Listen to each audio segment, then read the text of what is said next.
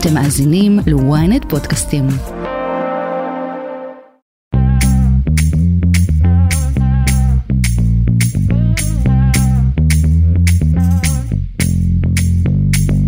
שלום לכם, אתם על כסף חדש, הפודקאסט הכלכלי של ynet, אני רועי כץ, יום שני, 21 באוגוסט, ואנחנו בפרק מעט שונה של הפוד. ענף ההייטק נמצא במשבר כבר תקופה ארוכה, על רקע מה שהחל בכלל כמשבר עולמי, והמשיך כאן אצלנו לא מעט בגלל החקיקה המשפטית.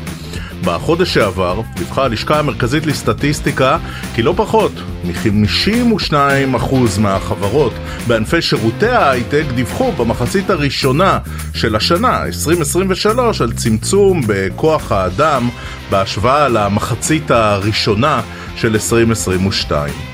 גם הדוח של מכון המחקר והמדיניות של Start-Up Nation Central שפורסם ביולי הראה כי הרבעון האחרון היה השישי ברציפות שבו נרשמה ירידה בסך ההשקעות שעמדו על כמיליארד דולרים ו-700 מיליון וזה הנתון הנמוך ביותר מאז תחילת 2018. למעשה, מאז השיא שנרשם ברבעון האחרון של 2021 עם השקעות של יותר מ-9 מיליארד דולרים נרשמה מגמת ירידה שהחלה כאמור בגלל ההאטה בכל העולם ב-2022 והמשיכה בגלל אי היציבות כאן אצלנו בישראל. אנחנו כאמור בפרק מיוחד, אותו עורך יאיר חסון, נדב ברכה הוא על הביצוע הטכני, ואיתנו נמצא יזהר שי, הוא יזם הייטק, משקיע הון סיכון, לשעבר חבר כנסת ושר המדע והטכנולוגיה. שלום לך אדוני. שלום רועי, תודה על ההזדמנות להיות כאן. אתה יודע, אנחנו מדברים הרבה על start-up אה, nation ואנחנו יודעים את הכוח הכלכלי של תעשיית הטכנולוגיה והיותה גם הקטר של הכלכלה הישראלית ובמידה רבה גם הברומטר של הכלכלה הישראלית, אבל צריך להגיד, זה לא המשבר הראשון שחווה ענף ההייטק הישראלי. ראינו משברים מאוד מאוד קשים, גם גלובליים, גם מקומיים. יזהר שי, תשווה רגע את המשבר הנוכחי לעומת משברי עבר. כן, אני חושב שזו נקודה מעניינת, ובתור יזם הייטק וגם כמשקיע הייתי נוכח ממש בתוך אה, מעגלי העשייה בשני המשברים הקודמים. בראשון של אה, קריסת אה, הבועה בשנים 2001-2002 הייתי יזם הייטק, מנהל חברת סטארט-אפ ישראלית אמריקאית, ובשני ב-2008 הייתי משקיע הון סיכון, שותף בקרן הון סיכון אמריקאית גדולה שיושבת בעמק הסיליקון. בשני המשברים האלה היו מאפיינים של נפילה, של קריסה. דומים למה שהעולם חווה, אה, אפשר להגיד, בחצי האחרון של השנה שעברה וברבעון הראשון של השנה הזו. אז לכאורה... עוד משבר אחד, והוא דומה למה שקרה בעולם, ולכן אה, אנחנו רק צריכים להסתכל על ההתאוששות בעולם ולהגיד, יופי, הנה ההתאוששות גם תגיע אלינו.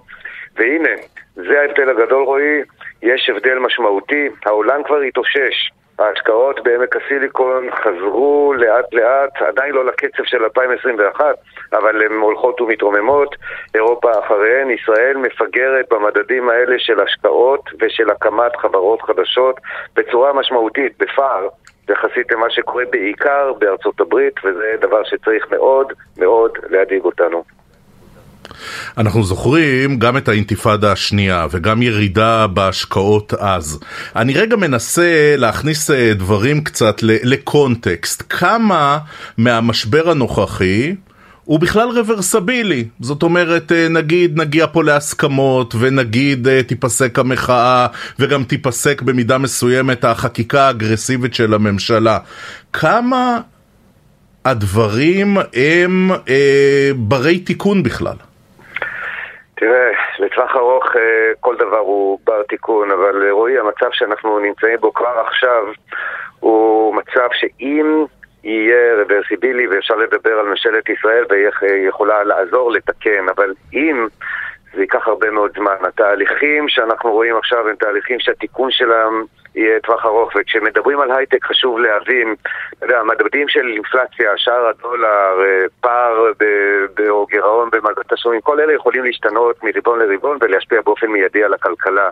כשאתה מדבר על הייטק, אתה מסתכל למשל על כמות החברות החדשות שקמו בישראל השנה, ואין להם שום השפעה על התוצר המקומי ואין להם השפעה על הכלכלה בשנה הזו, אבל בעוד חמש שנים חלק מהחברות האלה יעסיקו מאות אנשים, חלקן יהיו שוות מיליארדים, חלקן יימכרו במיליארדים או יונפקו.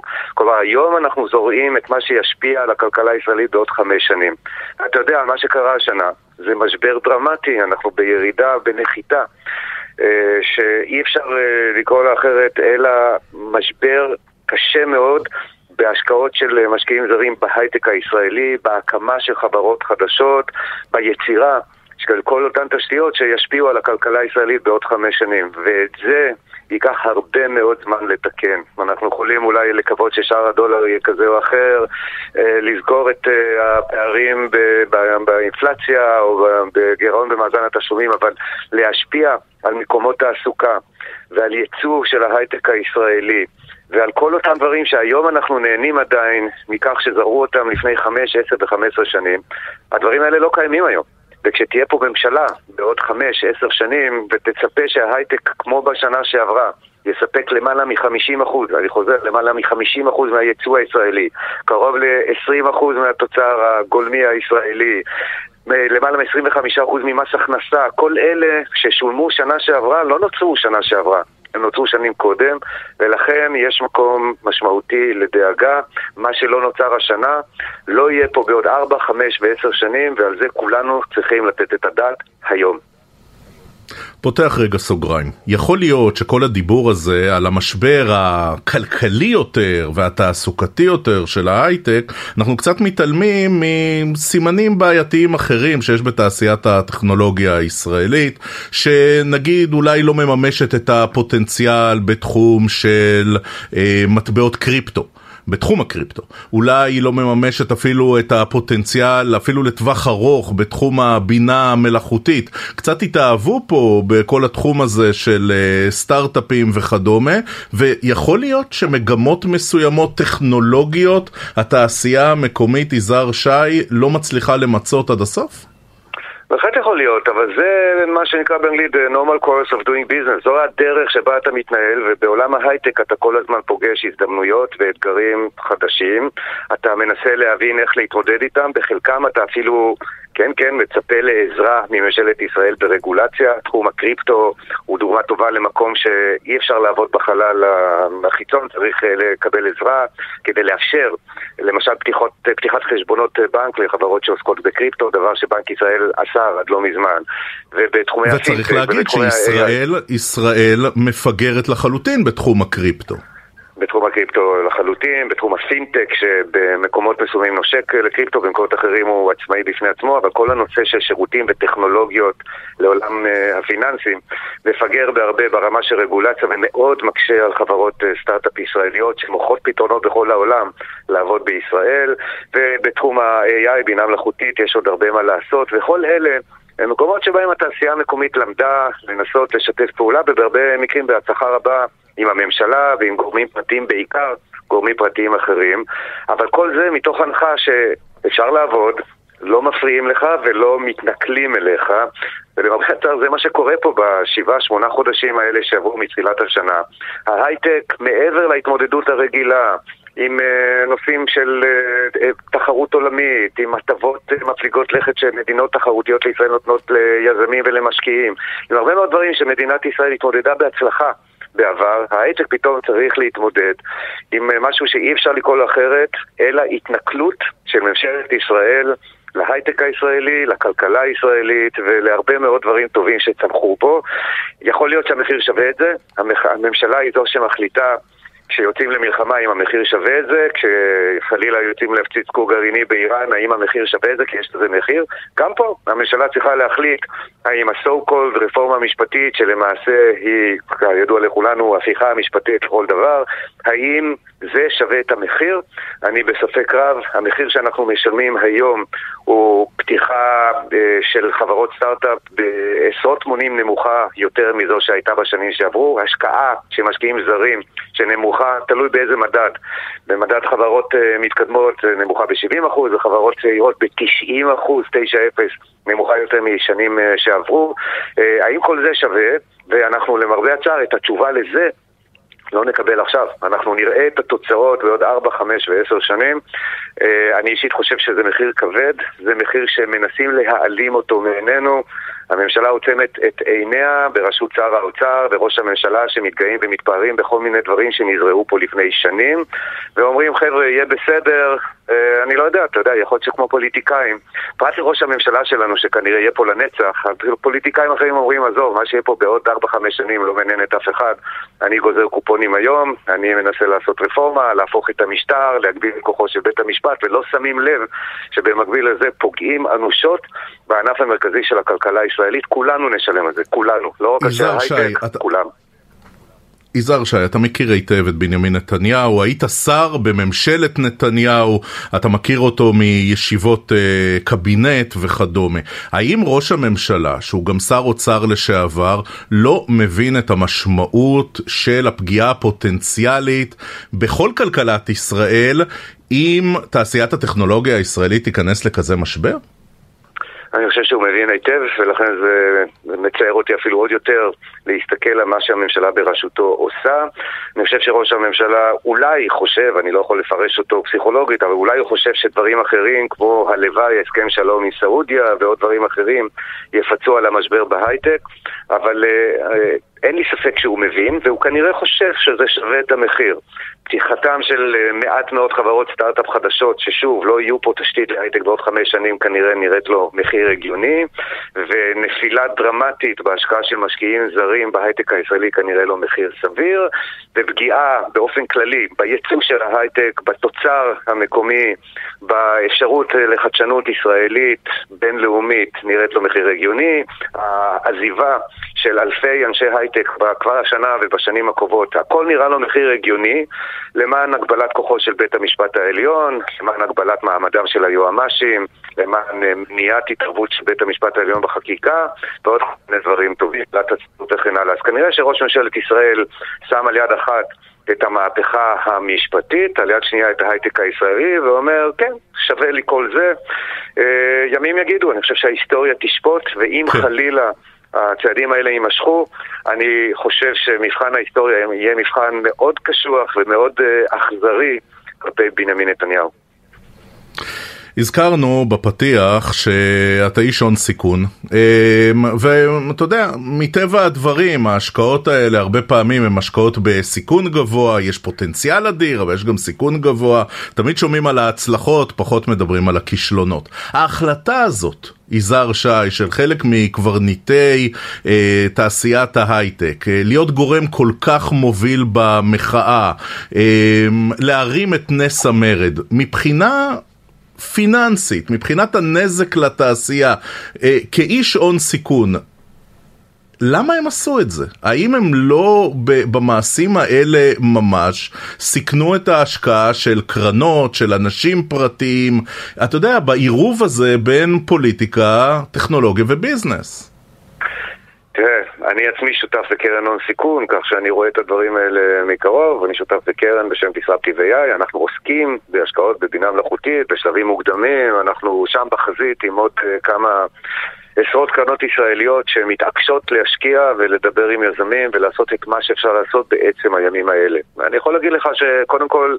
כל אה, אחת ואחד ממנהלי הקרנות האלה לוקח את הדברים האלה באופן אישי, בסופו של דבר זה העסק שלהם, הם הקימו אותו ותפקידם הוא לעודד משקיעים זרים להשקיע בהייטק הישראלי וננהל את ההשקעות האלו, כי למעלה מ-90 אחוז, 9-0, למעלה מ-90 אחוז מההשקעות מגיעות מחו"ל. אז יושבים החבר'ה האלה עכשיו ומסתכלים על מה שממשלת ישראל מעוללת למדינת ישראל ובתוכה גם להייטק הישראלי ואומרים איך אנחנו נשכנע משקיעים זרים להשקיע במדינה שהולכת בצעדיהן של מדינות כמו הונגריה, פולין, ארגנטינה ואחרות, מדינה שהממשלה אומרת לעצמה, אנחנו דמוקרטיה מפוארת, אבל בפועל הולכת ופוגעת במוסדות השלטון, בהפרדת הרשויות, בכל מה שקשור בקיומה של דמוקרטיה חיה, בועטת וליברלית, כמו שמקובל בעולם החופשי. שהוא גם העולם שמעודד חדשנות. והמשקיעים האלה כן, אומרים פעם אחת אנחנו... הישראלי, אבל ההייטק הישראלי עשה עסקים בסינגפור, וההייטק הישראלי עשה עסקים בהונג קונג, וההייטק הישראלי עושה עסקים במפרציות, ואלה מדינות שרחוקות מאוד מלהיות פרסומת לדמוקרטיה, ועדיין אנשים עושים שם ביזנס טוב. רועי, זו, זו הטעות, ואולי אתה אומר את זה כדי להדהד את זה בשביל השאלה, כי חשוב שנשאל את השאלה הזאת, אבל זו הטעות וזה החול שזורים בעינינו כל אותם אנשים שמפזרים את הפרופגנדה של ממשלת ישראל. לעשות עסקים בסין זה לא אומר להשקיע בהון סיכון בסין ולעשות, למכור אה, נשק לצורך העניין להונגריה, או אפילו תוכנת אה, AI, בינה מלאכותית להונגריה, זה לא אומר שאתה רוצה להשקיע בהונגריה. אז כשאומרים שההייטק עושה עסקים עם מדינות שהן פחות מדמוקרטיה, בהחלט. אנחנו עושים, וההייטק הישראלי עושה, ומדינת ישראל עשתה, והכל בסדר, תחת פיקוח, ותחת ההנחה שאנחנו לא מוכרים דברים שיזיקו לאנשים, אני מקווה שכך. אבל בוא תראה לי משקיעים משקיעי הון סיכון שמשקיעים במדינות שאינן דמוקרטיות באותה שמחה, באותה פתיחות ובאותה אה, רמה שבה הם משקיעים במדינות כמו מדינת ישראל עד לפני חצי שנה, כמו מדינות מערב אירופה, וכמובן המובילה זה ארצות הברית, אין מה להשוות, אין מה להשוות בכלל, והנה אנחנו רואים את זה שוב, אתה יודע, הייתה התלהבות כשסין נפתחה קצת והורידה את מתח הגבולות ויחסי הסחר עם ארצות הברית לפני כעשור, וכשסין חזרה לעצמה וחזרה להיות מי שהיא, יותר ויותר משקיעים מושכים את כספם, מפסיקים להשקיע, מפסיקים לממן, אה, חלקם מסיבות מוסריות, מוסריות, רובם, הם פשוט לא מאמינים שאפשר לעשות שם כסף, הם לא סומכים על כן. היציבות כן. של הכסף שלהם, וזה קורה שוב ושוב, אז מי שאומר לנו, אתם הולכים בסינגפור ובאמירויות ולכן ישקיעו בהייטק הישראלי, זה קשקוש. ודרך אגב, ראש הממשלה מבין את זה היטב. יכול להיות ששר האוצר שלו לא מבין כי אין לו מושג בכלכלה, ולכן כל הצהרה שהוא נותן הייתי לוקח בערבון מוגבל. אבל נתניהו, ראש ממשלת ישראל, מבין בהחלט, ואם הוא אומר אמירה כזאת, זאת אמירה מיותרת, על גבול המטופשת, ואף אחד לא צריך לקחת אותה ברצינות. יזהר שי, ראינו בסוף השבוע האחרון את המעצר האלים של יזם ההייטק זיו מלצר בידי אה, שוטר סמוי לבוש בגדים אזרחיים. אה, הוא רצה לתת שם בקבוקי מים למפגינים שאזקו את עצמם במחאה על השבתת הרכבת הקלה בשבת, וממה שאנחנו מבינים המעצר הזה עורר עדים. אתה מצוי היטב בקשר בין אה, קרנות בינלאומיות וגם איך שהסיליקון ואלי מסתכל על הסיליקון ואדי כאן בישראל. עד כמה באמת יש לזה עדים? יודעים עד כמה המשבר הישראלי, אה, אתה יודע, רואים אותו בזמן אמת? את המעצר האלים המיותר הזה יראו באופן מאוד מאוד חודר ופרסונלי. אנשים שיושבים בעמק הסיליקון ומסתכלים על מדינת ישראל, עד עכשיו קראו מאמרים של תומאס פרידמן ושל אחרים. עכשיו הם יראו אחד כמוהם. יזם שהקים חברת הייטק, ששגשג ופרח ומכר חדשנות ועבד קשה כדי uh, להקים את העסק שלו, חוטף מכות משוטר בצורה אלימה, בצורה לא מוצדקת, חסרת כל היגיון, בדיוק כמו שקורה במשטרים אפלים, תהיה לזה תהודה איומה ונוראית כלפי מדינת ישראל. כולנו הפסדנו מהמעשה האלים והברוטלי הזה של שוטר שאני לא יודע מה העלה בדעתו, אני מניח שהוא ייחקר ומח"ש וכל הדברים הטובים, אבל הנזק שתמונות כאלו גורמות לנו בעולם הוא נזק נוראי, אפשר להשוות אותו לנזק המגן דוד על לחייו של אסיר שנעצר על ידי 16 שוטרים שבאורח פלא המצלמת גוף של אף אחד מהם לא עבדה באותו רגע של המעצר, כמו שזה תופס תאוצה במקומות אחרים. אין ספק שהמעצר הברוטלי של מלצר יתפוס תאוצה, ושוב, עוד uh, כתם מה, רק, uh, שחור, רק, רק עוד בגלל, ש... רק, רק בגלל שהוא יזם הייטק, הרי הוא אה, נראה, אתה יודע, כמו כל מפגין אחר, רק בגלל העיסוק שלו, רק בגלל שמכירים אותו. מכירים אותו וחושבים עליו דברים טובים, ומדינת ישראל מדינה קטנה ומוערכת, וההייטק הישראלי נחשב אה, הייטק מאוד חדשני ומאוד אהוב בעמק הסיליקון, יש לנו שם הרבה שליחים ונציגים טובים. הם התקשו מאוד להסביר איך יזם הייטק הישראלי שהולך לחלק מים בהפגנות, הפגנה, אני מזכיר, במשטר דמוקרטי, נחשבת אקט לגיטימי, זכות בסיס. אבל הם לא ראו את הוידאו הזה במקרה, הם לא רואים את הוידאו הזה במקרה, יש מי שטורח להפיץ אותו בסיליקון ואלי ושיראו אותו. אני, אוקיי, תיאוריית קונספירציה. ההייטק הישראלי טורח להכפיש את מדינת ישראל כדי להרוויח נקודות. זה הכל קשקוש. העולם נמצא היום בכל מקום, זה עולם שטוח, ואני מניח שכן, אתה יודע, יזמים בעמק הסיליקון מתיימים, מאוד מתעניינים למה קורה עם יזמים במקומות אחרים. אתה יודע, כשהיה, כשרק התחילה המלחמה באוקראינה, הייתה התעניינות ענקית של חברות הייטק ברחבי העולם, ולמה? כי יש הרבה מתכנתים אוקראינים, ויש יזמים, ויש עסקים, ועושים איתם. אז כן, למרות שאתה יכול להגיד שהסבל של כל אדם באוקראינה הוא סבל באשר היותו אדם, עדיין הרבה מאוד חברות הייטק והרבה מאוד יזמים פשוט התחברו, הזדהו, כי הם מכירים, הם יודעים על מה מדובר, והם אפילו מכירים אישית את האנשים שנמצאים שם.